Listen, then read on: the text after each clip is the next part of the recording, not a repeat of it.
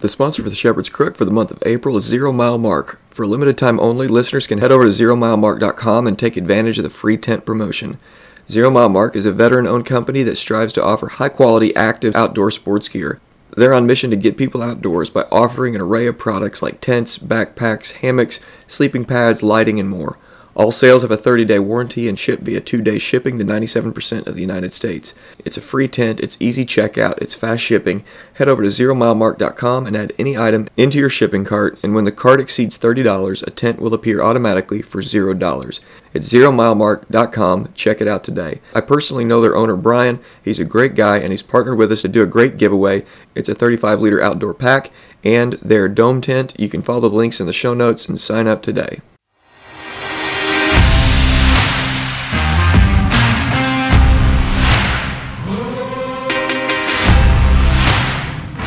Welcome to the Shepherd's Crook podcast. The Shepherd's Crook exists to provide care, counsel, and resources for pastors. You can get more information at theshepherdscrook.co. My name is Jared Sparks, and I'm a pastor coming alongside other pastors, reminding them of the chief pastor.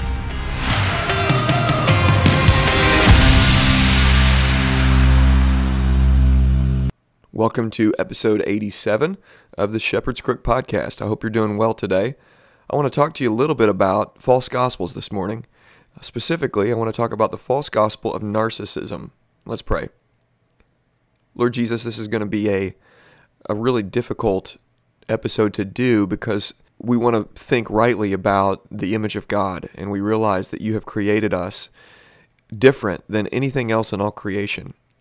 You have created the human being, male and female, with the very image of God, and we want to thank you for that. We want to rightly understand the image of God and we want to rightly understand the gospel and the fall of man and all the things that go with that. So help me today to speak to this false gospel that I see in such a way that's helpful for people. In Jesus' name, amen. If you've followed me at all, you probably know that I've talked pretty consistently for the last year and a half to two years about narcissism. And narcissism used to be something that was looked down upon, the pride of a man or a woman. But today, in our self love, self care, self forgive. Uh, you can take care of yourself, love yourself, all the things that you can do for yourself. Self care has you know replaced much of the self help stuff that was you know big in the 80s and 90s. It's just been repackaged into self care. And today, narcissism is a virtue. If you don't love yourself, there's something wrong with you, man. You need to love yourself a little bit more.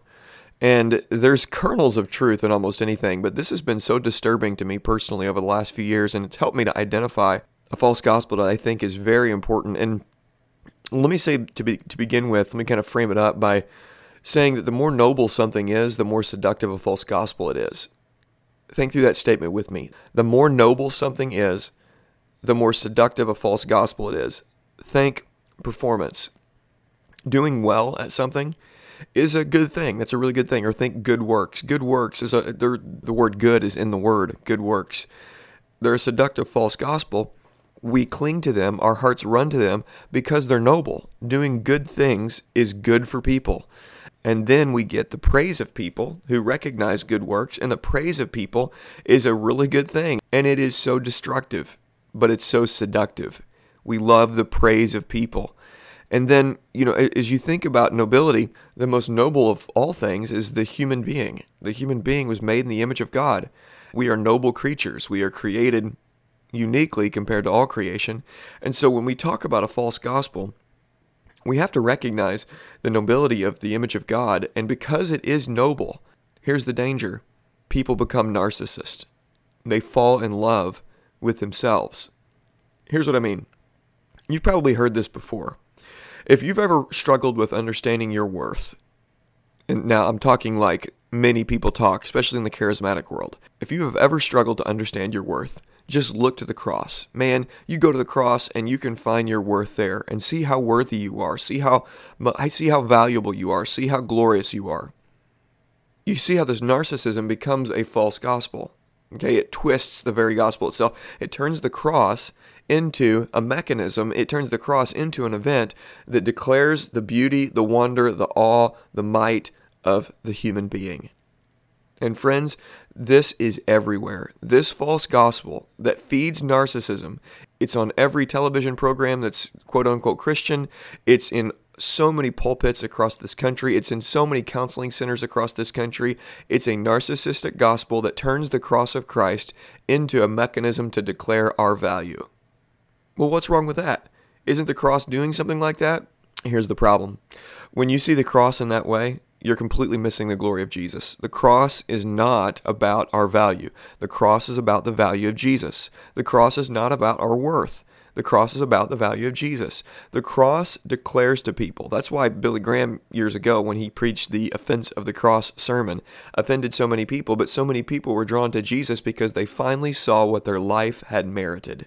The, the cross declares to mankind what we have earned if our life is weighed in the balances. If God takes the scale and He puts our life on it, what we have earned is the cross of Christ and hell itself. That's what we have merited. That's what God feels about our life. And when we in this self care world want to pat each other on the back and counsel each other and say, oh no, you're valuable, you're worth it, and blah, blah, blah. And I get that there is a difference between self loathing, which we don't want, and self love, Okay, we, we've got to drive people to Jesus because here's the deal. If you fall in love with Jesus and if you look to Jesus and you see the, the glory of Jesus at the cross, the worth of Jesus at the cross, the beauty of Jesus at the cross, what he did when I deserved the cross, you'll stop being so obsessed with who you are in Christ and you'll be more excited about Christ. Now, the me centered gospel, this narcissistic gospel, downstream from that is a group of people who are absolutely obsessed with knowing who they are in Christ. And just for the point of emphasis here, the who I am or who we are is always capitalized and always emphasized. And then the last two words, in Christ, are always just kind of this tag on in lowercase letters. I want to know who I am in Christ, is the emphasis of the phrase.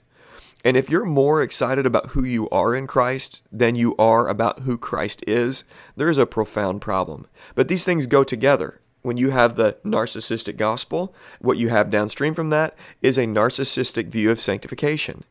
I want to know who I am on, in Christ. So the journey of the Christian life is turned into this thing of discovering who I am, who I am. I just want to know who I am. I want to know who I am in Christ. Well, I tell you what, even for the, the Christian who is born again with the Spirit of God within them, they're not one millionth as interesting as Jesus. and if the pursuit of the Christian life is discovering who we are, hashtag in Christ, then we're going to have a boring Christian life. We mine the scriptures not to discover who we are, but to discover who Christ is. That's the point. And so when you have that narcissistic gospel, what you will have is people who are obsessed with who they are in Christ. They will use Christ to fuel their very own narcissism, and they will use the cross as the mechanism to do so. Okay, a couple things then that you may be able to spot and notice. Now, this sort of false gospel also works its way out in other ways in sanctification. Think imputation without impartation. Have you ever heard sanctification in such a way? Tullian Tchividjian popularized this years ago. Basically, the Christian life is just basking in our imputation the rest of our lives without actually being transformed into the image of Christ. Now, it would be phrased differently, and he would have said that differently as well. An imputation without impartation leads to a group of people who love the, love justification, love the gospel of Jesus, but they don't know how to live out. They don't know how to walk in his footsteps. They don't know how to obey the commands of God in the New Testament and they look at suspicion with the law of God in the New Testament, the commands of Jesus, love God, love others, or even the book of First John, those who understand imputation without impartation don't have a frame of reference on, on obedience at all. Obedience is equal legalism to that crowd. And there are many within the Lutheran crowd, the caricature of the Lutheran crowd, anyways, who do that exact thing bask in imputation, but live lives that lack practical holiness. And then you have impartation without imputation. And with false gospels come false applications and sanctification like crazy, and false motives for sanctification like crazy. Impartation without imputation is Catholicism. Welcome to Catholicism. And there are many functional Catholics in the Protestant world who think sanctification is basically just impartation, and they have no frame of reference whatsoever for adoption or imputation of righteousness. And so the hope of a person like that is in the life of Christ in me, but they don't understand the life of Christ for me. And so when you get the gospel wrong, especially with this narcissistic gospel, it's going to work itself out in all these different ways. When you see the different ways that this false gospel works itself out in sanctification, the who I am in Christ crowd, the imputation without impartation, or the impartation without imputation crowd, follow that back, trace that back, and hear how they speak of the cross. And if the cross is about us rather than the glory of Jesus, then you've found the problem. Thank you for listening. For more information, please visit theshepherdscrook.co. For care and counsel, please call, text, or email to set up a session. You can follow The Shepherd's Crook on Twitter, Instagram, and Facebook. And please consider sharing this episode and leaving a review on iTunes or whatever other podcast platform you use. And let me encourage you to remember Jesus Christ.